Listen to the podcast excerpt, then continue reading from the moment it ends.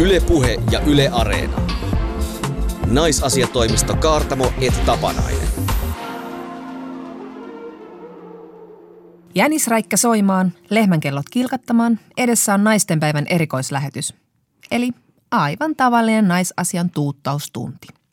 Saamme vieraaksemme iskelmälaulaja Anna Hanskin, joka kertoo, miksi pop-alan Me Too odottaa itseään. Vieläkö iskelmätähteä kouraisee persuksista ohi mennessä tuottajan ja levyyhtiösedän lisäksi soittaa kollega. Entä mitä nainen haluaa? Sitähän on pohdittu maailman sivu, mutta onko kukaan kysynyt naiselta? Onko nämä seksihommia? Joo, seksihommia. Iso feministi vastaa siihen, että mikä oikein on, kun feministiä ärsyttävät, kikattelevat ja kimakasti puhuvat nuoret naiset. No Outi, onko ilmassa suuren juhlan tuntua? Olethan valmistautumassa yli yli huomiseen naistenpäivään. Joo, eli unelmien kylpyläloma varmaan palkintona naiseudesta odottaa. Tota, mitä sä Jonna toivot naistenpäivän lahjaksi? Mä haluan vain säästyä alentuvilta kommenteilta liittyen naiseuteeni. Hoidetaan. No mä toivoisin eettistä maitosuklaata ja kaikilta, joilla on tasa-arvoasioista mielipide, niin historian tajua. Toi on hirveän hyvä. Mutta mitä sä tuolla tarkoitat? No me ihmiset, varsinkin valkoiset ihmiset länsimaissa nautitaan eduista ja vapauksista, jotka on meitä edeltävien sukupolvien meille taistelemia. Oikein kunnolla on, on tota noin niin, hakattu päätä seinään ja vihollisjoukkueeseen. Ja siksi tasa-arvon kehitykseen ei pitäisi suhtautua niin itsestään selvästi tai pilkallisesti – ja tällaista on nyt vähän niin kuin ilmassa, että feminismi on mennyt ikään kuin liian pitkälle, mutta sitä ei sanota niin kuin ihan suoraan, vaan se on semmoista vähän niin kuin hekottelua. Että kaikenlaisiin sanoihin ja asioihin nyt noi feministit oikein tarttuu ja hoho ja eikö voitaisiin keskittyä vaikka kehitysmaiden naisiin tai mitä vaan. Pitääkö tässäkin nyt ottaa jotkut mukamas valta, rakenteet huomioon ja niin ja tietenkin sitten tämä meidän uusi hallitus on tämmöinen esimerkki siitä, mm. että joko feminismi on mennyt todellakin aivan liian pitkälle tai sitten se on taas yksi osoitus siitä, miten Suomessa vallitsee täysi tasa-arvo, mm. että mitä te siellä vielä nillitätte. Niin, kyllä. Sitten ehkä tietysti tällainen niin kuin naureskelu jossain kolumneissa on hieman lisääntynyt. Esimerkiksi Sanna Ukkola kirjoitti Iltalehden kolumnissa joulukuussa, että – Egyptin ensimmäinen naisfaarao Hatshepsut ei valittanut rakenteista eikä setämiesten sorrosta, vaan kruunautti itsensä faaraoksi, Amonjumalan vaimuksi ja kahmi itselleen kaikki kuninkaalliset arvonimet. Julkisilla paikoilla hän esiintyi parrassa. Hashtag Egypti. Niin. ei sukupuoli estänyt kruunauttamasta itseään. Niin, pitääkö aina ajatella, että ne setämiehet jotain siellä estää? Eli siis tasa-arvo oli täysin toteutunut jo muinaisessa Egyptissä. Niin nyt meillä on nämä, nämä hallituksen naiset, jotka ovat sinne menneet ja kruunauttaneet itsensä Suomen pomoiksi. ja on ollut tosi kiinnostavaa seurata sitä kommentointia. Esimerkiksi Jussi Pullinen kirjoitti Hesarissa siitä, miltä Suomi ja Sanna Marin näyttää kansainvälisessä kuvassa. Eli lähestulkoon tämmöisenä supersankarina feministien saarella, eli tämmöisenä Wonder Womania Amazonian saarella, mutta että läheltä me näemme enemmän sitten yksityiskohtia ja sävyjä ja se on semmoisen hauraan ja kokemattoman hallituksen vetäjä, mikä siellä myös näyttäytyy. Tällaisissa kommenteissa unohtuu se, mikä merkitys on sillä, että on naishallitus. Se on ihan valtavan iso teko yksistään meille. Se on ihan semmoinen selkeä merkki, että jotain on mennyt eteenpäin. Kuten feministisen puolueen puheenjohtaja Katju Aro twiittasi tähän juttuun liittyen, niin kiistämättä kaiken edustuksellisuuden symboliarvoa 34-vuotias nainen pääministerinä on kyllä myös ihan konkreettinen murtuma lasikatossa. Meille joillekin tällä konkretialla on väliä. Se ei ole pelkkää symboliikkaa, vaan se on myös konkretiaa. Mutta onhan se nyt vähän överiksi mennyt. Niin, no totta kai. Mutta oikeasti ne, jotka ajattelee, että tasa-arvo olisi nyt vaikka Suomessa – tämänkin asian johdosta on tämä ja sitten hatsehepsut niin mennyt överiksi, niin, niin, niin onko sitten naisille ja homoille niin kuin oikeasti liikaa myönnytyksiä? Niin kuin, niin kuin, mitä ne niin kuin on? Et, että niin kuin kuinka kauas historiassa halutaan peruttaa, että mennäänkö reilun sadan vuoden päähän, kun nainen ei saanut avioliitossa ollessaan vielä tehdä ansiotöitä, vai tuohon 70-luvun alkuun, kun abortti oli vielä laiton, vai äh, matkataanko 80-luvun vaihteeseen, kun lääkintöhallitus piti homoutta sairautena, vai ihan tuohon lähihistoriaan 90-luvun alkuun, kun avioliitossa raiskaus oli vielä ihan ok. Että otetaanko näistä vaikka jokin asia pois, että asiat olisi paremmin. Niin ei olisi menty liian pitkälle. Mm. Kaikki nämä hirveän niin kuin suuret käänteet ja lakimuutokset liittyy siihen, että on alettu puhua vaikka siitä, että mikä on jollekin loukkaavaa ja rikkoo kunkin ihmisoikeuksia. Ne on lähtenyt niistä ihan samoista niin kuin pienistä kertomuksista, epäoikeudenmukaisuuksista kuin mistä nyt puhutaan. Niin ja sitten se työ on edistynyt, on saatu oikeuksia – ja, ja niin kuin tilaa muillekin ihmisille kuin miehille, valtapitäville miehille. Mutta että se, että näistä asioista puhutaan jatkuvasti ja otetaan esiin uusia asioita, niin se on vain sen takia, että tasa-arvo on heiluriliike. Että se ei valitettavasti ole semmoinen juna, joka menee eteenpäin kohti vääjäämätöntä parempaa maailmaa, vaan koko ajan tulee sitä backlashia. Koko ajan joudutaan taas taistelemaan sama taistelu uudestaan. Mm. Niin kuin aborttioikeus on nyt hyvä esimerkki, minkälaiset uskonnolliset konservatiiviset voimat on nyt liikkeellä tuolla Euroopassa esimerkiksi ja Amerikassa. Mm. Mutta sitten tämä historiattomuus näkyy myös siinä, kun nuoret sukupolvet pitää vaikka itseä vanhempia kauttaaltaan taantumuksellisena ja unohtaa sen, että, että he, uudet tekijät ja toimijat rakentaa sen kaiken päälle, mitä menneet sukupolvet on tehneet. Että ei me voitais puhua mistään sinänsä tärkeistä nyansseista just, tai vaikka oikean feministisen sanaston käytöstä, jos suffragetit ei olisi laittanut kaikkea paskaksi ja itseään likoon joskus. Niin, ja Suomessa Minna Kant – Anna-Liisa Sysiharju, Elina Haaviomannila, Margareta Mikvits, Maikki Friberg, Lusina Hagman, Miina Sillanpää mm. ja niin edelleen. Ja se, mitä me tehdään historian tuntemuksella suhteessa feminismiin, on se, että me tajutaan ainakin, että ihan kaikki on jatkumoa kaikille, vaikka se ei olekaan se juna, joka menee vaan läpi tunnelin ja kaikki on hoidettu. Ja että ei ole mennyt ennenkään överiksi, ei tasa-arvo me, ei ole, ei, niin kuin, ei ole mahdollista, se on, niin kuin, se on matemaattinen mahdottomuus. Paradoksi, että tasa-arvo voisi mennä liian pitkälle. Niin, että jollakin olisi ihmisoikeuksia jotenkin liikaa. Mm. Mutta siis just tämä ajatus, että samat jakamattomat ihmisoikeudet kaikille, että se olisi se. Ja sitä meillä on lähimailla kanssa tilannetta, että me oltaisiin tässä tilanteessa. Mm. Mutta siis tämä naistenpäivän luentona tarjoilet lahjaksi. Joo, tai haluaisin niin muistuttaa siitä itseään ja sinua ja ja sano niille, jotka ajattelee, että tasa-arvo on mennyt liian pitkälle, että ei mitään hätää. Ei se, ei se ole vielä toteutunut. ja, ja vaikka, niin kuin, vaikka naisten päivänä sitten toimisi jotenkin tasa-arvoisemmin kuin, että niin kuin antaisi ihanalle leidille ruusun ja suklaan, vaan laittaisi vaikka lahjoituksen naisten pankkiin, niin ei se vielä patriarkkaattia murskaa. Lohdon sana loppuun. Yle Puhe ja Yle Areena. Naisasiatoimisto Kaartamo et Tapanainen. Ja sitten puhumme naisasiatoimistossa siitä, missä luuraa popmaailman Me Too. Iskelmälaulaja ja näyttelijä Anna Hanskin 30-vuotistaiteilijaesitys B-puoli kertoo iskelmälaulajasta, joka käy läpi uraansa. Sitä ovat hallineet miehet, puolisomanageri, levyyhtiön ukkelit, persettä puristelevat kollegat. Anna Hanski, kuinka kuvitteellinen on B-puolen naisartisti? Ensinnäkin kiitos kutsusta ja toiseksi niin mä uskallan aika rohkeasti sanoa, että ei kovinkaan kuvitteellinen, vaan aika tosi. Tietysti se, että sitä ei ole tarkoitus siinä niin kuin hirveästi nostaa esille. Kukaan ei ole tulossa katsomaan minun elämänkertaani ja sitä se ei kaikkinensa tietysti olekaan, mutta se on hyvin tosi tarina siitä, mitä mä oon kokenut, mitä mä olen nähnyt, että muut kokee ja mitä mä olen kuullut, että muut kokee. Ja aika semmoinen – jännä feedback siitä tuli, kun muutamia mun artistikollegoja kävi katsomassa joko harjoituksia tai esityksiä. Että mistä sä tiedät, mitä mulla on tapahtunut? Tämä oli ihan kuin mun elämästä. Mitsu on tehnyt semmoista vähän niin kuin alakohtaista kiertoa, että yksi kerrallaan mennään. Kaikkiaan alkoi elokuvabisneksestä. Sitten on puhuttu teatterista jonkun verran. Ruotsissa on ollut suurta liikehdintää juristinaisten parissa. Ja nyt on alkamassa selvästikin keskustelu Suomessa myös taidemusiikin puolella. Mutta popmusiikistahan ei olla vielä oikein puhuttu hirveästi naisten asemasta ja kohtelusta ja seksuaalisesta häirinnästä. Mistä sun mielestä pitäisi puhua? Multa on aika monessa kohtaa kysytty mielipidettä tähän Me Too-kampanjaan ja mä en ole oikeastaan halunnut lähteä niin kuin esimerkiksi lehdissä puhumaan siitä ihan semmoisesta inhimillisestä syystä, että mä en halua niin kuin satuttaa niiden ihmisten läheisiä, joiden nimiä mä esimerkiksi voisin niin kuin sanoa julkisuuteen. Toisaalta mulle ei henkilökohtaisesti myöskään ole mitään vakavaa traumaa.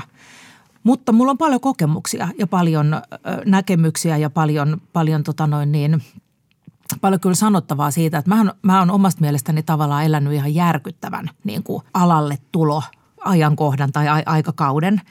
80-90-luvun vaihde ja 90-luvun alku, jotka oli niin kuin mulle semmoisia kaikista tiiviimpiä työelämän vuosia. Ja tota, olihan se niin kuin ihan järkyttävä. Mutta mä oon jälkeenpäin ajatellut sitä asiaa myöskin niin, että sen ajan ö, muusikot, tuottajat, tekijät suurimmaksi osaksi oli myöskin oman aikakautensa niin kuin muovaamia. Että sitten kun mennään sinne johonkin 70-luvulle, josta mulla ei tietysti ole sille omakohtaista kokemusta, niin ne oli kasvanut semmoiseen niin kuin kulttuuriin. Sen takia mä haluan vähän olla inhimillinen myöskin siinä ajattelussa – että et miten, millä tavalla ne käyttäytyy ja miksi. Mutta toi, kun tuossa alussa tuosta mun näytelmästä puhuttiin, että perseen puristelua ja tämmöistä, niin kyllähän se on niin kuin se, mitä mä, mä oon ollut siis 17, kun mä oon tullut alalle. Niin se, millä tavalla nimenomaan vanhemmat muusikot esimerkiksi niin kuin käyttäytyi, niin tänä päivänä on jotain ihan törkeää. Niin sä sanoit, että sä olit tosiaan 17-vuotias vain. Tuliko se järkytyksenä se musiikkimaailman todellisuus vai oliko se tavallaan se aika, missä kasvoit jo kasvattanut siihen, että tällaista se on naisena? Niin. Se on mielenkiintoinen kysymys, koska se on enemmänkin noin. Se oli, se, se, se oli vaan äh, niin kuin hyväksytty, että tämä on tämmöistä. Hmm. En mä niin kuin pitänyt sitä mitenkään outona. Että jälkeenpäin, kun mä oon miettinyt, mä sitä jumaliste, minkälaisia ne äijät oli. Mitä se oli muuta kuin vaikka perseen puristelua? No vaan sitä semmoista tytöttelyä, vähättelyä ja, ja esimerkiksi just, että koskemisen suhteen, niin onhan mulla nyt niin, kuin niin se, semmoinen esimerkki, että mulla melkein niin kuin nousee kyyneleet silmiin, kun mä, kun mä sanon sen, että kun B-puolta harjoiteltiin, mun vastanäyttelijäni oli Eero Enqvist, joka harjoituksissa – siinä ohjaaja niin kuin johdatti asiaa johonkin niin kuin suuntaan. En tarkoita, että fyysiseen niin kuin tämmöiseen, mutta kuitenkin, että, että joku muu olisi voinut siinä heti niin kuin tarttua tämmöiseen mahdollisuuteen. Niin Eero kysyi multa, että saako sua Anna koskea? Mä olin että oho, mä en ole tottunut tämmöiseen.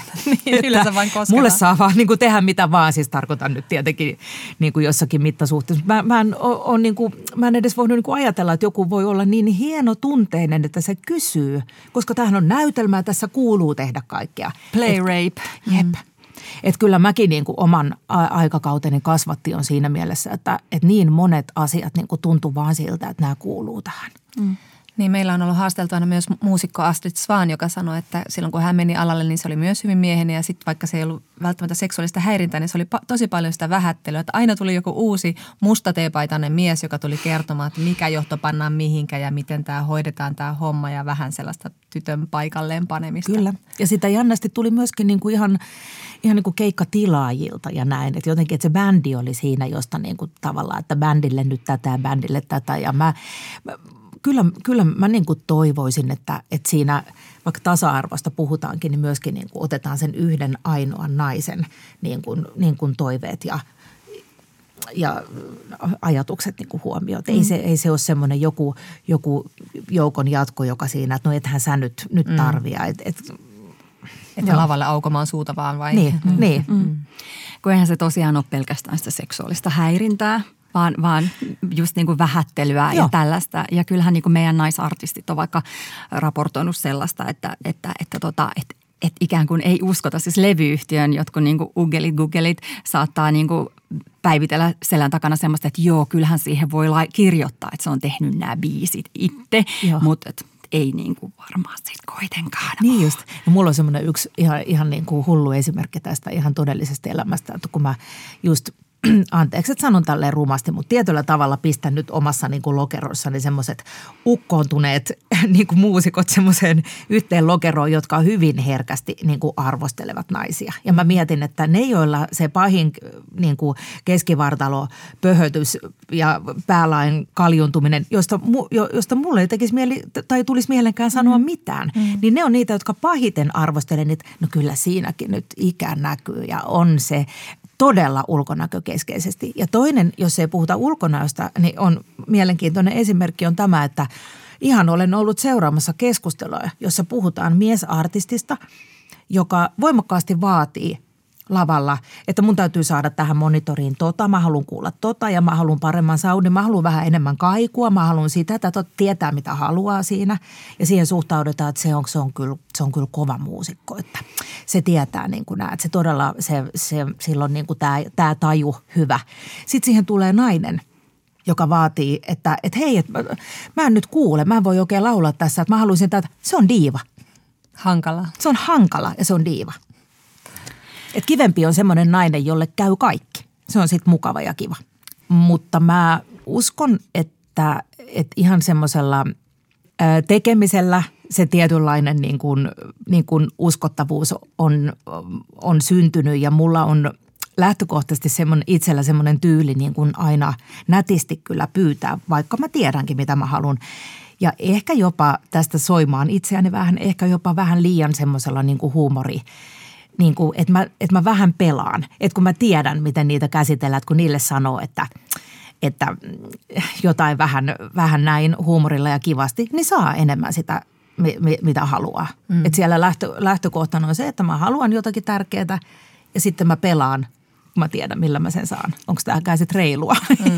Tiedän, Kuulostaa mutta... tutulta tavalta luovia maailmassa niin, niin, vähän näin, että se on, tähän on tultu. Niin. Mutta nyt kun sä katsot sun, sun tytärtä, joka on niin kuin melkein samanikäisenä aloitteluuransa, niin tuleeko sulle koskaan sellainen ajatus, että miten, millainen sun ura olisi ja mitä sä olisit tehnyt, jos sä olisit tehnyt se vaikka tässä ajassa? Mietitkö sitä sillä tavalla? Että... No on se jo käynyt mulla, mulla mielessä. Mä tota lähtökohtaisesti ihailen oman tyttäreni semmoista rohkeutta ja avoimuutta ja sekä myöskin taitoa. Et mä, en, mä en tiedä, olisiko mulla mahdollista eh, niin kuin luoda niinkin mittavaa ja niinkin menestyksekästä uraa kuin se oli, niin kuin tänä, jos mä olisin tänä päivänä. Niin kuin, mm. Mä en tiedä. Mm. Siihen on tietysti silleen niin kuin mahdoton sanoa. Mun ehkä jutut on aina ollut vähän semmoisia, niin kuin, vaikka mä oonkin iskelmämaailmassa ollut, niin vähän semmoisia niin kuin vakavampia ja, ja – ja jotenkin tänä aamuna esimerkiksi kun puhuttiin mun tyttären kanssa, just kun mä sanoin, että mä oon tulossa tänne, niin sä oot niin muuten, että nyt kun mä mietin, niin, että sun kaikkia levyn kansia ja lehtikuvia, niin sä et ole koskaan kyllä ollut siinä mitenkään niin kuin vähäpukeinen tai jotenkin näin. Ja sitten mä rupesin muistelemaan, että pyydettiinkö multa sitä, vaadittiinko multa sitä – niin kyllä mulla semmoinen ajatus tulee, että kyllä siinä niin kuin vähän semmoista, semmoista erotiikkaa tai seksiä niin kuin haettiin. Mm. Mä en suostunut siihen, koska, koska vaikka mä en ole pitänyt itteeni minään kauhean kovana tai ko- kovinkaan niin kuin rajoja itselleni laittavana, niin semmoinen mulla oli jotenkin niin kuin verenperintönä tullut, että, että jos sinä haluat säilyttää niin kuin uskottavuuden, niin, niin sit pitää olla niin kuin tietynlainen ja se oli mun tavoite. Mm. Ja, ja jotenkin niin kuin väärin toiki. Aivan väärin. Jos olisi halunnut olla seksipimu, niin, niin. sitten. Mm. Tämä, on, tämä on mielenkiintoinen, koska mä oon esimerkiksi tästä äh, niin kuin asiasta puhunut aika paljon mun, mun tuoreen nuoren ystäväni Erika Viikmanin kanssa, joka on niin kuin aika hyvä esimerkki nyt siitä, miten, mikä, miten se nyt on yhtäkkiä niin kuin tullut tämän ajan kikka, melkein niin kuin sanotaan. Mm ja tota, Kikkahan myöskin oli, niin kuin mun, me tultiin täysin samaan aikaan niin kuin alalle ja tavattiin paljon ja, ja puhuttiin paljon ja pukeutumisesta ja tyylistä esimerkiksi, niin kuinka monen miesartistin niin kuin kohdalla niin kuin puhutaan ikinä mistään siitä, että et, et miltä se näyttää tai miten se on pukeutunut. Jos, jos se tulee ilman paitaa, se tulee ilman paitaa, se on mikään juttu. Jos se tulee poolopaidassa, niin se tulee poolopaidassa, sekä ei ole mikään juttu. On Ed Sheeran, joka tulee flanellipaidassa vaikka Oscar-gaalaan ja se on niin kuin fine. Kuin monta semmoista niin kuin naisartistia? Tota, toivois, että, että tota, asiat olisi nyt musiikkialalla niin kuin pikkuhiljaa sitten kehittymässä, mutta valtarakenteet tuppaa aika hitaasti muuttumaan. Myös varmaan tässä rauhan ja rakkauden bisneksessä. Tota, mm, Yhdysvaltojen kenties menestyksekkäin artisti, nainen Taylor Swift, on, on sanonut, että miesten toksinen etuoikeus, toxic male privilege, vallitsee musiikkiteollisuudessa tänä päivänä hän on sanonut, että jos nainen menestyy musiikkimaailmassa, niin se menestys halutaan mitätöidä keksimällä sille jokin selitys. Mm, se kuulostaa aika tutulta. Miten sun menestyksen on suhtauduttu tai sun omaa roolia sun omassa menestyksessä on kenties väheksytty? No tota, alkujaan ne, jotka halusivat väheksyä – osahan ei asettanutkaan sitä, miten, tai iso osa ei asettanut sitä millään tavalla kyseenalaiseksi, mutta ne, jotka halusivat väheksyä, niin siihen tuli tietysti se, että no helppohan sen on, kun se on syntynyt julkisperheeseen ja sen isä on se ja sen isovanhemmat on se, että on tavallaan valmis polku. Ja kyllä yllättävän sitten usein niin kuin tuommoinenkin asia sitten kumminkin nostettiin esille – Mm. Että ehkä aika jännää niin kuin lehdistön puolelta, että jos miettii, että, että levy syö paljon ja ihmiset ottavat ihanasti vastaan ja vau tämmöinen, niin sitten joku lehti niin kuin tosiaan ottaa tämmöisen puolen, että Nainen on aina jonkun Aina joku. jonkun joku, niin. Ja, ja sitten kun miettii, että miten helppo on tehdä sitä pitkää uraa, että sulla on nyt 30-vuotis juhlavuosi meneillään – mutta että samanen Taylor Swift sanoi uudessa Amerikanan dokumentissa sitä, että naisen pitää aina keksiä vähän niin kuin itsensä uudelleen aina tarjota jotain uutta ja kiiltävää. Että kun sitten mies, vaikka nyt se Ed Sheeran, hän voi vetää sillä flanellissa sitä samaa biisiä, mutta tavallaan, että naisen pitää kehittyä kuin kameleontti koko ajan. Sehän me nähdään niin siis Madonnassa valtavan hyvin. Onko sulla ollut semmoinen olo, että niin kuin nyt uutta ja säkenöivää lisää, no, Anna Hanskia? Tässähän tullaan niin kuin tosi mielenkiintoiseen aiheeseen, niin kuin, että ikääntyvä nainen – niin kuin musiikkimaailmassa.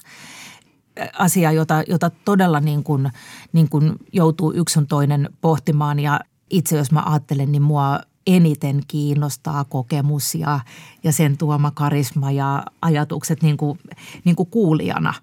Jos mä koen, että mä olen kuitenkin ihan tavallinen kuuntelija, niin mun on hirvittävän vaikea uskoa, että mä olisin yksin tässä maailmassa. Että mua vaan kiinnostaisi se. Mm tämä asia on mun mielestä esimerkiksi Ruotsissa jollakin tavalla niin kuin huomattavasti paremmin. Mm, niin. Et siellä arvostetaan niin kuin tätä kokemusta ja ikää. On omat ongelmansa sielläkin totta kai, mutta – Miten Suomessa musabisneksessä sitten näkyy tämä ikäsyrjintä? Siis meillähän on viisas, vanha kiviloiri, mutta onko me vastaavia naisartisteja? Niin, niin, siis se on todella paljon vähemmän. Meillä on paljon muitakin niin kuin vanhempia miesartisteja, joten karisma mm. vaan lisääntyy ja, jotka on, on kiinnostavia ja huolimatta siitä uusiutuuko ne. Että sekään, että, että semmoinen niin kuin jatkuva uuden keksiminen. Mutta onko naisartisteja? Ei kyllä ole kauhean paljon. Ei tule hirveästi mieleen. Mm. Ei tule hirveästi mieleen ja sitten ne, jotka tulee, niin niihin liittyy aina niin kuin sitten semmoinen, että pitäisikö jo lopettaa ja on, on aika, tota noin niin, a, aika paljon sitä ulkonäköä niin kuin mm. arvostellaan mm. siinä. Mm. Mm. B-puoli esityksen esittelytekstissä kysytään, missä on Seija Simola ja mm. missä Annikki Tähti. Mm, kyllä. Ja sitten yksi mulla tuli vielä mieleen tämmöisestä niin kuin, tämmöisestä mielenkiintoisesta niin kuin asiasta, minkä mä oon itse parikin kertaa oman uran aikana käynyt läpi, on nämä niin kuin lasten syntymät. Kun sä raskaana teet keikkoja – sä, sä joudut vastaamaan siihen kysymykseen, että no minkä takia sä teet raskaana keikkoja tai tähän asti keikkoja. Ja jos sä ilmoitat, että sä et tee, no miksi sä nyt muka tee niin e, enää, että pitääkö sun kotona levätä, että kyllähän töitä voi vielä tehdä. Jos sä lähdet liian aikaisin, kun lapsi on syntynyt keikalle, jos sä lähdet liian myöhään, niin se on myös sellainen niin kuin erikoinen kuvio, mikä – Sinne pitää löytää just se ohut pieni keskiviiva. Niin, mun, joo, mun äidillä on semmoinen sa- tapa sanoa, että, että jos kannat aasia tai ratsasta tai talutat, niin sä et oikeastaan ikinä tee oikein. Tässä on varmaan semmoinen kohta. Siinä se aika lailla on. Niin. Meillähän on ollut tällainen niin kuin ennakkoluulon täytteinen käsite kuin le- levyyhtiön sedät, mutta sehän on aivan totta. Kyllä, totta. Ja, se, ja se on edelleen totta. Ö, musiikkituottajat IFPI Finland ry on tämmöinen niin kuin Suomessa toimivien äänitetuottajien kattojärjestö, joka siis pitää sisällään niin kuin meidän toimivat levyyhtiöt ja, ja aika lailla niin kuin kaikkien näiden levyyhtiöiden toimitus johtajat on miehiä. Naiset on usein tiedottajia, mutta jonkun verran nykyään myös mm. AET-Rssä, eli siis valitsemassa levyyhtiöille artisteja ja, ja sitten heidän niin kuin uransa siinä seuraamassa ja manageeraamassa ja auttamassa artisteja eteenpäin urallaan, mutta useimmiten he ovat vielä miehiä. Sitten myös radioiden musiikkipäälliköt on pääasiassa miehiä. Eli vaikka niin kuin alan työpaikoista yli 40 prosenttia on naisten hallussa, niin se ei näy hierarkian kaikilla tasolla ollenkaan. Tosin monen levyyhtiön etusivulla kaunis nainen poseraa, mm. nuori artisti. Tota, Anna Hanski, miten sun mielestä vaikuttaa siihen, että mitä julkaistaan, niin se, että miehet valitsee ja kustantaa? Kyllä varmasti vaikuttaa aika paljon. Ensinnäkin mä sanon, että mulla on ollut semmoinen onni olla esimerkiksi Sony BMGn artistina, jonka toimitusjohtajana oli silloin Maija Kuusi. Ja mä kyllä väitän, että ero oli huomattava. Että miten, miten, minkälainen oli kanssakäyminen ja minkälainen oli niin kuin, niin kuin asioista keskusteleminen ja millä tasolla – Mä luulen, että se vaikuttaa todella paljon siihen. Mä, mä oon pohtinut sitä, että olenko mä kovin epätasa-arvoinen, kun mä ajattelen näin, että merkitseekö sisältö miehille niin kuin samalla tavalla vai merkitseekö musiikin tekemisessä ihan, mä en tietenkään voi täysin niin kuin yleistää, mutta, mutta jollakin tavalla mun on pakko, että tähän tulee pointti. Että merkitseekö siinä enemmän sen musiikin niin kuin ikään kuin sen rakentaminen, sen palikoitten niin kuin rakentaminen johonkin tiettyyn muottiin, joka on melkein niin kuin tieteen tekemistä, kun sä niin kuin rakennat, että mitkä soundit, mikä biitti, mikä niin kuin, miten sä ne yhdistät ja miten, että, niin kuin, että semmoista palapelin rakentamista. Sitten sit siitä niin kuin hukkuu se, mikä tietysti mulle niin kuin ikään kuin old school musiikin tekijänä on se kaikista tärkein, se sanoma, se tunnelma – ei ehkä niinkään niin kuin virheiden niin kuin hysteerinen poissulkeminen, vaan se inhimillisyys ja se, mikä, mikä tietyllä tavalla musiikki meille kaikille varmasti, meillä on niin kuin se kokemus, että mitä, mitä se musiikki on parhaimmillaan meille antanut. Et, et onko tästä niin kuin kysymys, että ne lukuisat miehet, jotka siellä tätä palapeliä rakentaa, niin rakentaa sen niin kuin näin ja siitä häviää se, se keskiö. Mm. Mun mm. mielestä maailmalla, tuolla pop-maailman huipulla on siis hirveän paljon semmoisia esimerkkejä, jossa – ihan mielettömän taitavat naislaulajat esimerkiksi ovat aivan osaamisensa niin kuin ala mm. rajoilla, tai siis onko se oikein sanottu, eivät pääse ollenkaan näyttämään sitä todellista tekemistään. Mm. Että et biisit on jotain aivan kuraa mm. ja pikkulapsille tehtyä niin kuin, niin kuin dance-poppia. Mm. Mä en ihan jaksaisi uskoa siihenkään, että, että kysymys ei olisi, että niillä ei olisi halua tehdä, koska, koska kyllähän kaikki tulee tiensä päähän. Niin kuin se, että kun sä nyt aikas niin kuin kierrät ja vedät tuommoisia show-juttuja, ei se niin kuin ruoki enää samalla tavalla. Ihan varmasti siinä, missä ihminen kehittyy itse, niin myöskin sen, sen niin kuin – suhde siihen musiikkiin ja sen niin kuin sanomisen tarve ja kaikki kehittyy. Et mä en usko siihen, että, että siellä ei olisi sitä halua niin kuin mennä eteenpäin, mm-hmm. mutta se, siihen ei niin kuin anneta mahdollisuutta, koska tämä myy, koska tämä on näin. Mm. Ja sitten yksi semmoinen tärkeä asia on vielä se, että kun tuossa puhuttiin, että naisia on niin kuin vähemmän, mutta miksei se näy.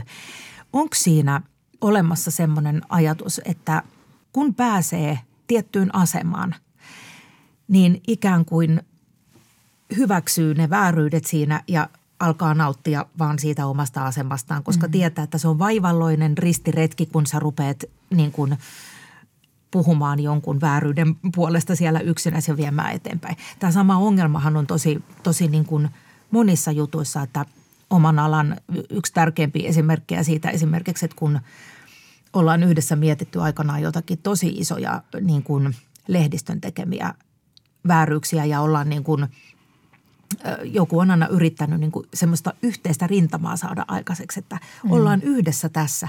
Lopetetaan tämä homma. Ei siihen koskaan kaikki lähde mukaan. Mm. Että onko siinä silloinkin se, että nyt kun mulla on tämä, niin mä menetän tämän. Mä oon vaarassa menettää, sit musta ei tehdäkään. Me joudutaan mustalle listalle. Mä en ota sitä riskiä. Mm. Niin ja mitä sitten, kun on yksi niistä harvoista naisista, jotka vaikka tekee soolouraa ja menestyy. Nyt tilanne on jo muuttunut paljon, mutta että oliko silloin, kun sä olit siellä uran alkuvaiheessa, niin oliko sulla semmoisia niin kuin naistukijoita vai oliko se semmoista, että sä taistelet siellä yksinäisenä sutena?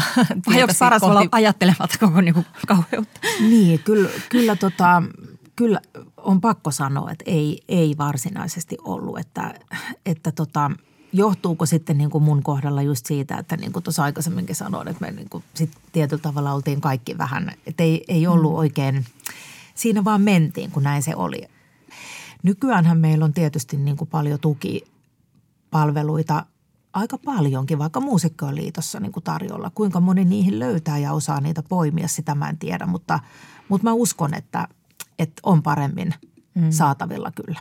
Mm. Ja ihan, että just uusi sukupolvi on niin tiedostavaa, niin ne osaa itsekin ottaa selville. Niin, ja naisia ylipäätään on tekemässä enemmän just uraa, niin kyllä, sekin auttaa sitten kyllä, siinä. Joo, niin se on sitä kollegiaalistakin niin kuin, kyllä. Niin kuin apua ja niiden kokemusten vaihtoa. Niin.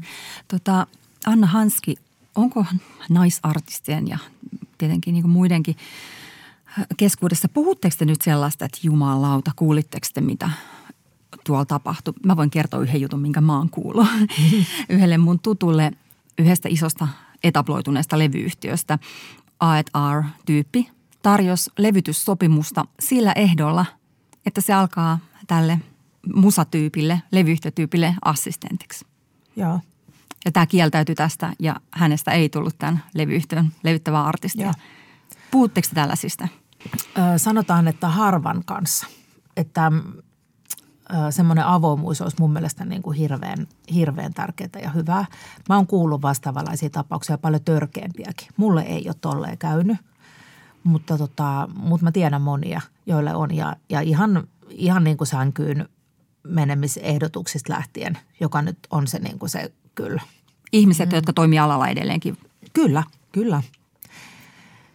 Ja tämäkin on, on tota noin niin semmoinen, mitä mä pohdin tässä ihan niin kuin tänne tullessa, että, että miten paljon semmoisella asialla niin kuin merkitystä, että tämmöiselle alalle sitten kerääntyy ihmisiä, joilla esimerkiksi on ihan tietynlaatuisia niin kuin luonteenheikkouksia. Mm. Puhutaan niin kuin egoismista, narsismista. Ja valta korruptoi. Niin, niin, siis kaikesta tämmöisestä, että onko se niin kuin myöskin, että tämä ala niin kuin kerää sitten enemmän ihan tämmöistä, että, että se ei niin kuin riitä, että sitä syntyisi jo tässä niin kuin tavallaan, että, että jos olisi niin kuin rivi ihan perus oikeamielisiä ihmisiä, sitten kun ne lähtee tämmöiselle alalle niin kuin luomaan uraa, niin sitten tulee mm. näitä ilmiöitä, joita tuo mukanaan menestys, valta, kuuluu, niin kuin kaikki tämmöinen näin. Vai onko se niin, että lähtökohtaisestikin on niitä ihmisiä, jotka on niin kuin vähän pimeitä, niin sitten niin kuin – kimallusta niin. joku, joku mahdollisuus luoda sellaista ja asemaa. Tässä siinähän ollaan niin kuin, tavallaan tekemisissä niin kuin ihmisen kehityksen ja persoonan ja semmoisen kanssa aika pienissä tiloissa samaan aikaan. Että tota, kyllähän se niin kuin, semmoisen kierron valmentaa suhteen mahdollistaa. Aivan mm. älyttömän helposti. Pitkät, pitkät keikkamatkat, jos ajattelee mm. vaikka ihan niin kuin muusikoita ja artisteja, pitkät keikkamatkat yhdessä vähän erikoisissa olosuhteissa – niin kuin, siellä on niin paljon semmoisia paikkoja, missä niin kuin voi mennä pieleen. Ra- ravintoloitsijat on miehiä usein mm. ja keikkapaikkojen nämä pomot. Ja, niin. ja, joo. Siellä on varmaan naisartisti sit helposti niin kuin aika yksin, jos ei sitä joukkovoimaa sieltä oikein lähe. Vai ymmärretäänkö Anna Hanski alalla ja levyyhtiöissä jo tämmöisiä sukupuoleen ja vaikka ikään liittyviä valtarakenteita? Ja... Mä, en, mä en ihan tarkalleen niin kuin osaa vastata tuohon kysymykseen – mua kiinnostaakin nyt hirveästi niin kuin seurata tavallaan tuon mun oman tyttären niin kuin kautta. Että, et, ja mä toivon, että se osaisi niin kuin, ja olisi mulle avoin. Kun mä oon sanonut monta kertaa, että mä oon elänyt hyvin erilaisen aikakauden, mutta on tiettyjä juttuja, jotka on niin kuin aina. Eikä niistä ole yhtään haitaksi niin kuin tietää. Mutta toisaalta nyt nämä meidän keskustelut on ollut paljon just semmoisia, että se on ihan sanonut mulle, mä oon ihan tyrmistynyt, että mitä. Että onko, voiko olla mahdollista, että on niin kuin – että on tuommoista, että tämmöisiä nyt esimerkiksi just nä, niin kuin vaatimuksia ulkonäön niin kuin suhteen. Ja sitten sit, et tuleeko semmoinen olo musiikin tekijälle, joka on nainen, että jotta sä saat varmasti niin kuin uskottavuutta sillä omalla tekemisellä, niin sun pitää mennä mahdollisimman niin kuin, niin kuin harmaana ja, ja että minä en ainakaan mene ulkonäkö edellä tähän. Että et sekin on niin kuin joku, mm. joku ääri juttu. Se on tietenkin, jos joku haluaa tehdä niin, niin se on sitten niinku oma valinta, mutta jos se tulee sitä kautta, että mun täytyy tehdä näin, jotta mm. tämä homma olisi niin kuin, niin sehän ei ole, ole oikein. Mm. Yhtä lailla rajoittavaa. Niin. niin. Mm. Että nyt keksitään levyyhtiössä, että tämä on trendikästä ja susta tulee tollainen. Että onko siellä nuorilla naisilla? O, todellakin. En, en, en usko, että toi ilmiö niin kuin kovin nopeasti kyllä, kyllä poistuu siitä. Ja sitten niin kuin, onhan meillä tämmöinenkin esimerkki, että maailmalla, myöskin meillä, on semmoisia laulajia, jotka ei ole kovin hyviä, ihan näin sanottuna. Mutta show ja imago siihen niin kuin ympärille on niin kuin luotu ja rakennettu. Ja totta kai se on aina ollut osa niin kuin viihdebisnestä. Mutta kyllä, kyllä siinä kohtaa niin kuin herää tietysti vähän semmoinen, sellainen niin kuin kysymys, että, että mitä kaikkea tässä on niin kuin rakennettu ja missä se ihminen on niin kuin tuolla keskellä. Mm. Ja onko se semmoinen kuin se haluaa. Mm, mm. Ja monesti joskus tuntuu siltä, että sä ihan näet siitä ihmisen niin kuin esiintymisestä ja koko olemuksesta, että se on sellaisena, koska se, se on, on rakennettu ja sitä on niin kuin käsketty olemaan niin. Mm. No nämä on usein näitä tämmöisiä niin kuin mutuasioita, vähän fiiliksiä tällaisen. Joillain mittarilla me voidaan epätasa-arvoa musiikkialalla la, myös laskea. Viime kuussa jaettiin Emmat ja siellähän oli siis 23 kategoriaa, jos ei lasketa elämäntyöemmoja. Ja artistinaisten osuus voittajista oli kokonaiset neljä. Ja palkituissa yhtyeissä kolmessa oli myös yksi nainen. Mistä tämä johtuu? Johtuuko se siitä, että naiset ei vielä oikein osaa? niin, joo, se on mielenkiintoinen kysymys. Että et, et, miten olisi niin kuin mahdollista oikeasti, että meillä ei olisi enempää tekijöitä?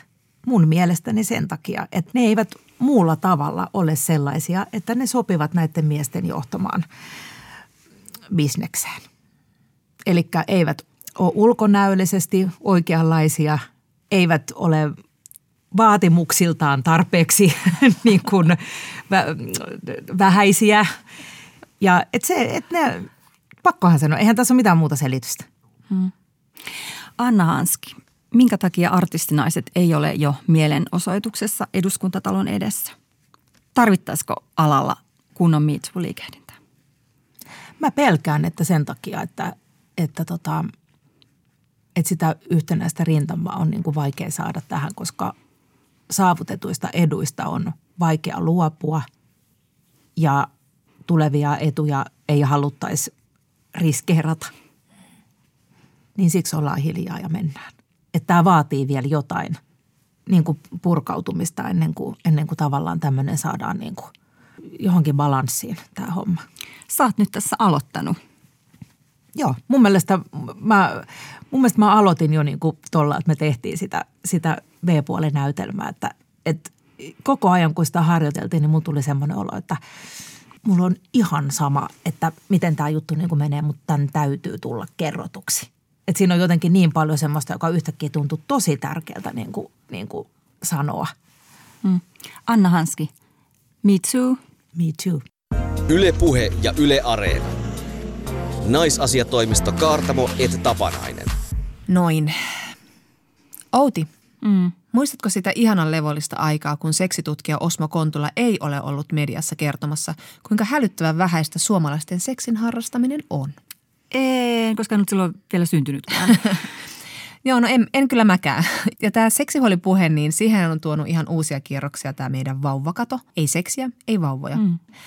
Tässä välissä on moralisoitu ihmisiä siitä, että he näpräävät mieluummin kännykkää ja somea kuin kumppaniaan. Mutta että nyt tämän syntyvyyskeskustelun kautta edelleen jalkapuuhun raahataan yleensä se heteronainen, että mikä on, kun se seksi ei maistu. Tötörö! Ihan kuin seksistä olisi tullut niin kuin taas yksi niin kuin suoritettava tehtävä naisen kotityölistaan. Ja on hirveän paljon hyviä perusteluita, miksi pitää panna. Ja kun ei panna, niin yleensä se johtuu naisesta. Tästä kertoi Hesari jokunen viikko sitten. Jutussa kerrottiin, kuinka seksihalujen väheneminen ennusti myöhempää tyytymättömyyttä parisuhteessa – eikä siis toisinpäin, että tyytymättömyys parisuhteessa johti seksihalujen vähenemiseen. Mitä? Eihän niillä ole mitään yhteyttä. Ja tarkempi analyysi osoitti, että nimenomaan naisen halu jyrkkä väheneminen avioliiton kuluessa, tässä puhuttiin nimenomaan avioliitosta, mm. johtaa sitten molemmilla seksuaaliseen tyytymättömyyteen ja näin ollen kasvaa tosiaan tyytymättömyys tähän suhteeseen. Mutta siis erittäin kiinnostavaa on se, että tämä naisen halun väheneminen ei kuitenkaan niin vähennä näitä seksikertoja. Eli siis toisin sanoen jotkut naiset, monet naiset ilmeisestikin – harrastaa seksiä aviomiehensä kanssa ihan niin kuin omaa halua vastaan. Ja, ja tämä tutkijoiden mukaan saattaa heikentää molempien aviopuolisoiden tyytyväisyyttä seksielämään. Kas vain. Tämä on varmaan aika itsessään selvää, että pakottautuminen seksi ei varsinaisesti niin kuin roihauta haluja. Ja, ja myöskään sillä toisella osapuolella, kyllähän varmasti huomaa, jos toinen vain makaa ja miettii isänmaataan. Tästä muuten mun mielestä ei puhuta tarpeeksi, että, että tota, kuinka paljon seksiä harrastetaan niin kuin suhteissa niin kuin vähän vastentahtoisesti, ehkä molemmin puolin sen takia, että on tämä, että kyllä nyt seksi kuuluu, kyllähän se nyt kuuluu avioliitto hyvänä aika sentään. Mm, kyllä. Et niin kuin vielä meidän ikäluokan naisten, siis nelikymppiset, on jotenkin niin kuin ohjelmoitu siihen, että niin kuin toisen mielihyvän vuoksi voi aivan, niin kuin, että on ihan ok rikkoa niin kuin omia rajoja.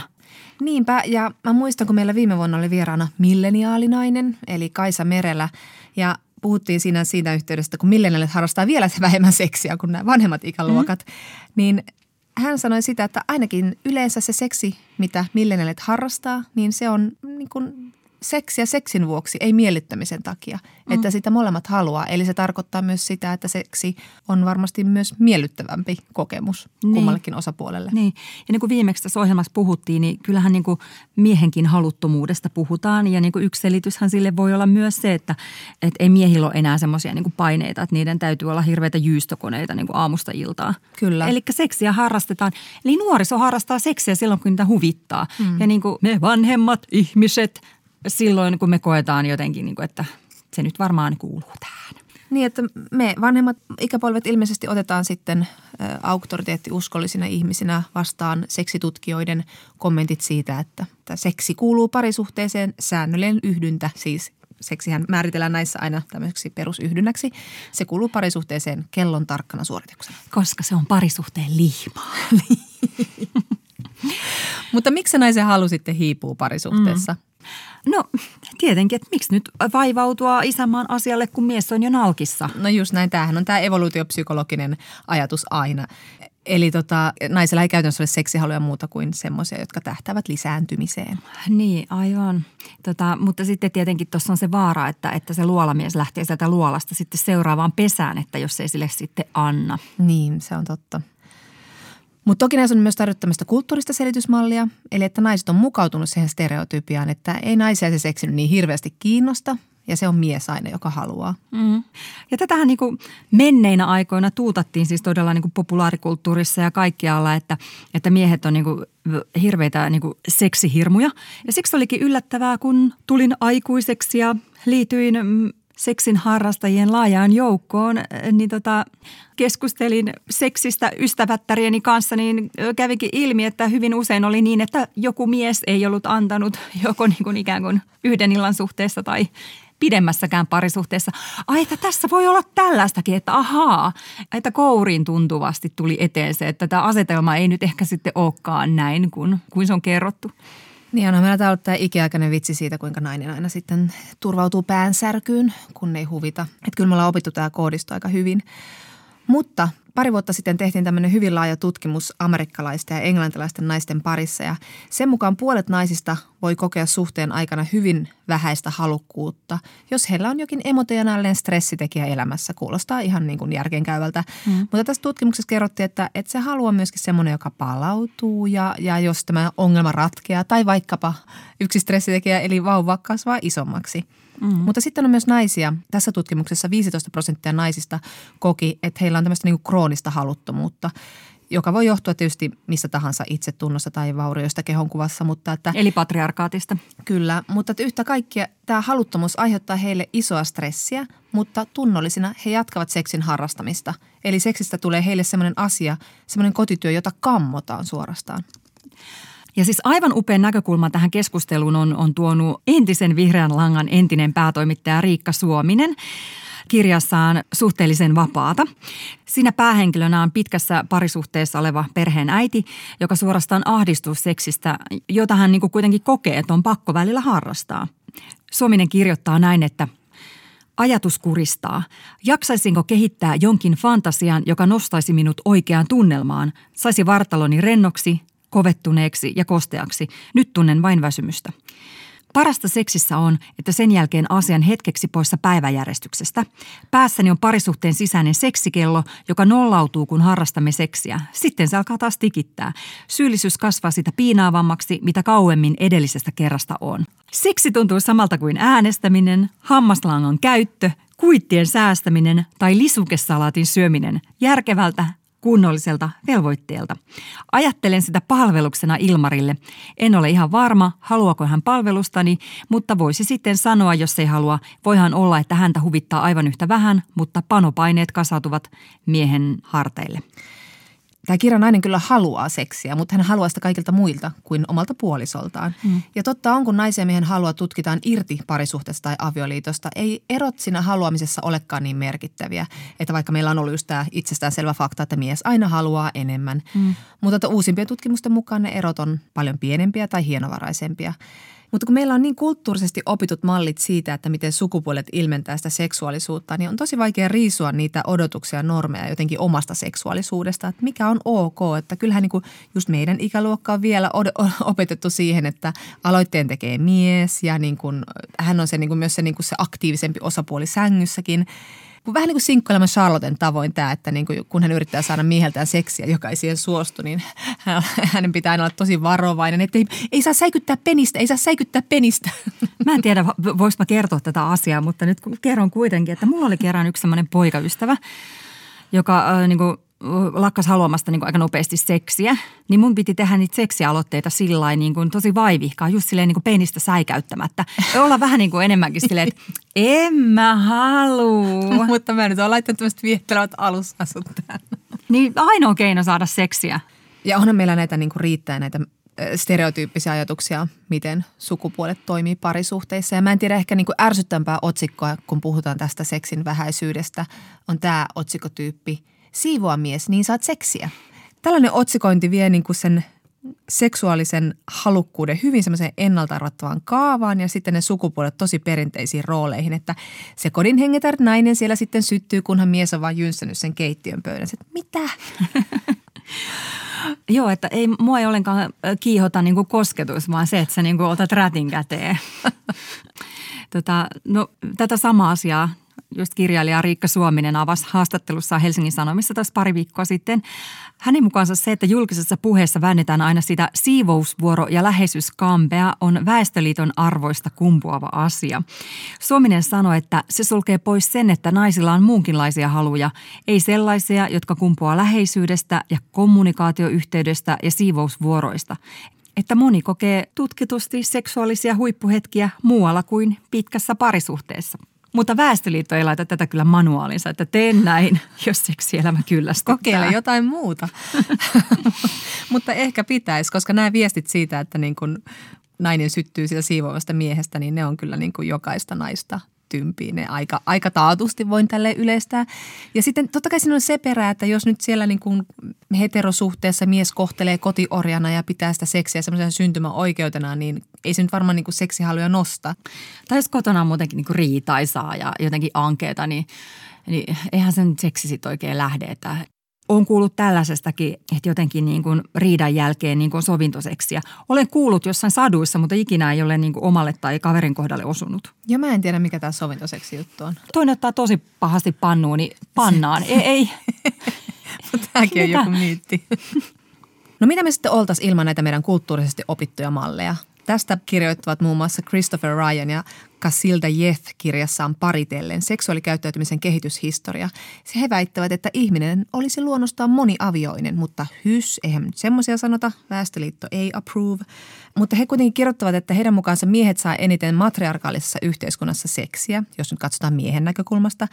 Matriarkaalinen yhteiskunta ei siis tarkoita naisten ylivaltaa, että siellä mies on sitten nyrkeä hellan välissä, vaan tämmöistä niin tasa-arvoista yhteiskuntaa ja tätä vertailua on usein haettu Bonobo-tutkimuksesta. Ja bonobot elää tämmöisissä matriarkaalisissa yhteisöissä, jossa korostuu tämmöinen naaraiden välinen sidos, mutta myös niin kuin naaraiden ja urosten väliset ystävyyssuhteet. Ja sitten näissä yhteisöissä urosten stressitasot on tosi matalat ja aggressioita tosi vähän. Ja, ja tämmöisiä niin kuin yksilöiden välisiä kiintymyssuhteita vaalitaan seksillä, jota harrastetaan päivittäin ja monien eri kumppaneiden kanssa – Eli miten me saataisiin tämmöistä bonobo-elämää meille, sitä mä en, ole, sitä mä en tiedä, koska meillä on niin va- vahva tämä monogaaminen parisuuden malli. Niin ja olisiko tämäkään nyt sitten kiva ja hmm. sopiva malli, ei sitä tiedä. Niin. On niin, so many questions. Mutta erityisesti tämä, että mitä nainen haluaa, niin sehän on ikiaikainen kysymys. Haluaa kaikenlaista. Niin, ja ehkä aika paljonkin. Niin. Ja vaikka mua itseni uuvuttaa ihan hirveästi tämä seksikeskustelu. Ja mua varsinkin uuvuttaa nämä neuvot, että laittakaa kalenteriin se seksikerta ja pankaa seksikello päälle ja niin poispäin. Niin tämä ei ainakaan niin edesauta. Sitä mitä sä haluat. Juuri näin. Mutta se, mikä mua innostaa nyt, on se, miten niin kuin vapautuneesti ja avoimesti naiset on esimerkiksi just kirjallisuudessa alkanut käsittelemään seksiä ja haluavaa naista. Mm. Ja ni, näitä kirjoja kun lukee, niin huomaa kyllä, että siellä on tätä Suomisen kuvaamaa vapaata suhdetta tai sitten siellä on nainen, joka haluaa seksiä paljon ja kaikkien kanssa, kuten Laura Lindstedin ystäväni Nataliassa. Meillä on lukemattomia kirjoja nyt. Meillä on Emily Sjöholmin paperilla toinen ja Anu Kaajan Katie Keitti ja Sitä Salmisen lupaa ja niin edelleen – että kun naiset itse kertoo, niin se on tosi mielenkiintoista ja avaavaa, mutta se on tosi hassua, että, että tuntuu, että edelleenkin niin kuin paljon ja eri ihmisten kanssa seksiä haluava nainen, niin se on aika radikaali ajatus. Nämä on ihan radikaaleja kirjoja. Joo, mutta kyllä mun mielestä niin kuin hirveästi puhutaan enemmän semmoisista erilaisista parisuhdemalleista. Että, että tota, nuorisoa ne varmaan pikkuhiljaa alkaa jo koskettaa ja sitten voidaan kysyä, kun he tulevat mummoikään, niin että kannattiko? Niin, niin. Eikä heillä ole myöskään ehkä samanlaista tarvetta iskeä suhteelle se leima, että mikä mm. on nyt tämä meidän mm. suhde. Niin, mutta ylipäätänsä tämä naisen seksuaalisen halun tutkiminen on lapsen kengissä vaikka sitä niin kuin periaatteessa tutkittu maailman sivu niin tieteessä kuin taiteessa, mutta niin kuin tiedetään, niin klitoris ja G-piste löytyi kolme viikkoa sitten ja, ja naisen viha neljä viikkoa sitten, niin, niin tota, katsotaan ensi vuonna. Katsotaan, mitä löytyy. No, mutta se on ainakin tässä tieteen parissa, kun on alettu tutkia ja usein nämä tutkijat on ollut naisia – he ovat todentaneet, että naisen halua ei voi niin kuin summata yhteen tiettyyn kaavaan tai kuvioon, vaan se kirjo on niin valtavan laaja, että se voi niin kuin summata sanomalla, kuten on sanonut amerikkalaisprofessori Beverly Whippy, että jokainen nainen haluaa eri juttuja.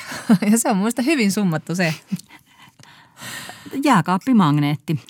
Mutta niin kuin että tehtäisiin asiasta vielä monimutkaisempi, niin ö, tässä tutkimuksessa huomattiin myös se, että paitsi että ihmiset on halutaan erilaisia, niin myös nämä niin kuin heidän erilaiset halunsa voivat muuttua ajan mukana.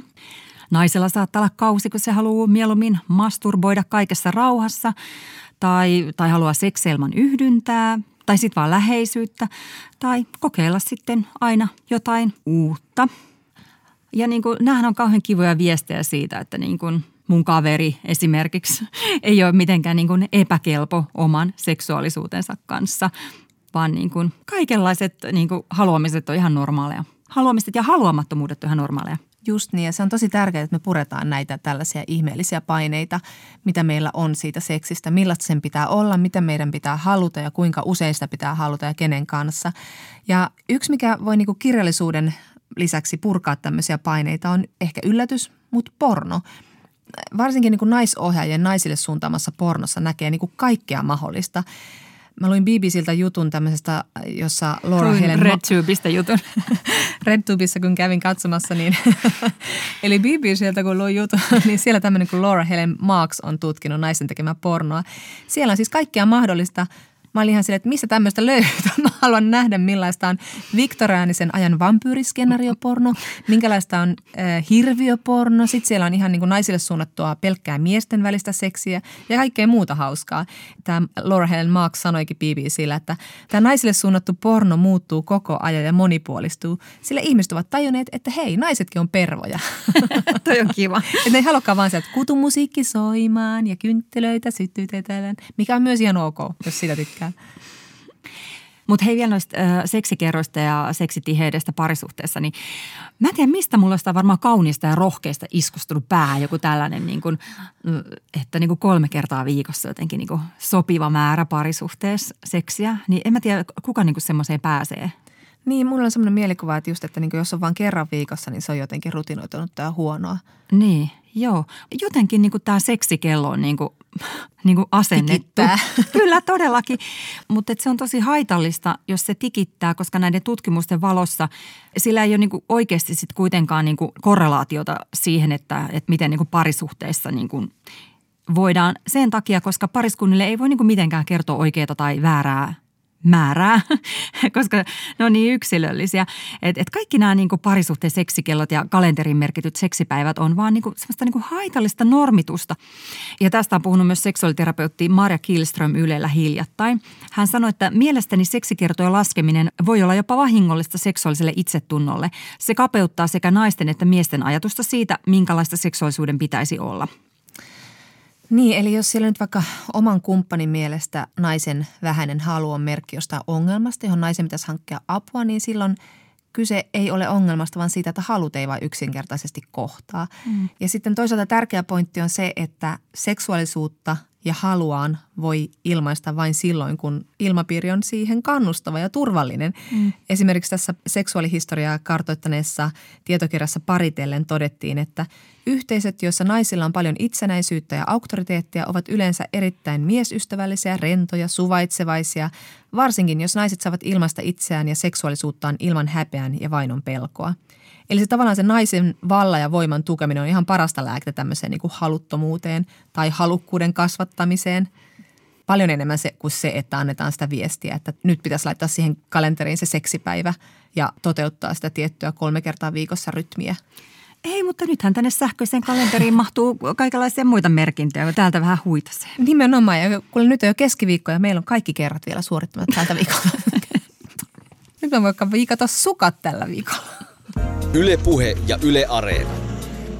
Naisasiatoimisto Kaartamo et Tapanainen. Kas näin ja sitten olemmekin tarkkojen kalenterimerkintöjen saattelemana päädytty osuuteemme Kysy feministiltä, kumpi on parempaa, hillo vai mantelipulla. Kysymyksiä voi lähettää osoitteeseen naisasiatoimisto at yle.fi. Kirsi kysyy. Miksi loukkaannun, kun minulle huomautetaan omasta korkean viltävästä kikatuksestani, mutta sitten omia korviani kumminkin särkee muiden kikatus? Pitääkö tuntea itsensä huonoksi feministiksi, jos nuorten naisten kimeät äänet ja kikatukset vituttaa? Missä on vika? Joo, tämä on siis ongelma, koska onhan se ihan hirveä se kikatus. Kyllä se niin jotenkin vituttaa, että noi kehtaa, kun itse ei ole saanut. Niinpä. Eli tämä ongelma liittyy siis misogynius kateudelliseen olotilaan, mutta tarjotaksemme kattavan vastauksen otimme punaisen hätänapin kautta yhteyden feministisen salaseuramme johtavaan psykoterapeuttiin Titta Sopaseen. Ja Titta sanoo korvanappimme, että psykologi harvemmin kehottaa ketään tuntemaan itseään huonoksi ihmiseksi tai feministiksi, mutta sen sijaan kannattaa yrittää ymmärtää itsessään sitä, miksi todella ärsyntyy jostakin. Tunteista ei ikinä kannata siis syyllistyä, mutta informaatiota ne meille antavat. Jostakin. Sitten pitää enää vain yrittää paikantaa, mikä se informaatio on. Tässä tapauksessa ehkä kyse voisi olla siitä klassisesta asiasta, että on vaikea hyväksyä ympärillään sitä, minkä kokee vaikeaksi hyväksyä itsessään. Kysyjä on saanut negatiivista palautetta korkeasta äänestään ja siitä voi seurata häpeää. Tämän häpeällisen osan havaitseminen ympärillään voi tuottaa vitutusta. Juuri tätä, että miksi nuo saavat tuossa ilakoida, kuin minäkään en saisi. Jos sanotaan asia toisin kuin psykologisella jargonilla – niin eikö tässä ole ihan klassinen sisäistetyn naisvihan keissi? Sitten jos irtaudutaan kokonaan psykologisista selityksistä, niin voihan sitä pitää erilaisia äänimaisemia enemmän ja vähemmän miellyttävinä, eikä siinä mitään. Feministin hälytyskellon on kuitenkin hyvä soida ja asia on hyvä vähän pohtia, jos nuoret naiset noin ryhmänä ovat se vitutuksen kohde. Ja näin on tämäkin asia hoidettu. Ensi kerralla puhumme esimerkiksi autoilun iloista ja taskuparkkeeraamisen tuskasta – Miksi meillä on tällainen käsite kuin nainen ratissa? Ensi viikkoon. Hei hei! Ylepuhe ja Yle Areena. Naisasiatoimisto Kaartamo et Tapanainen.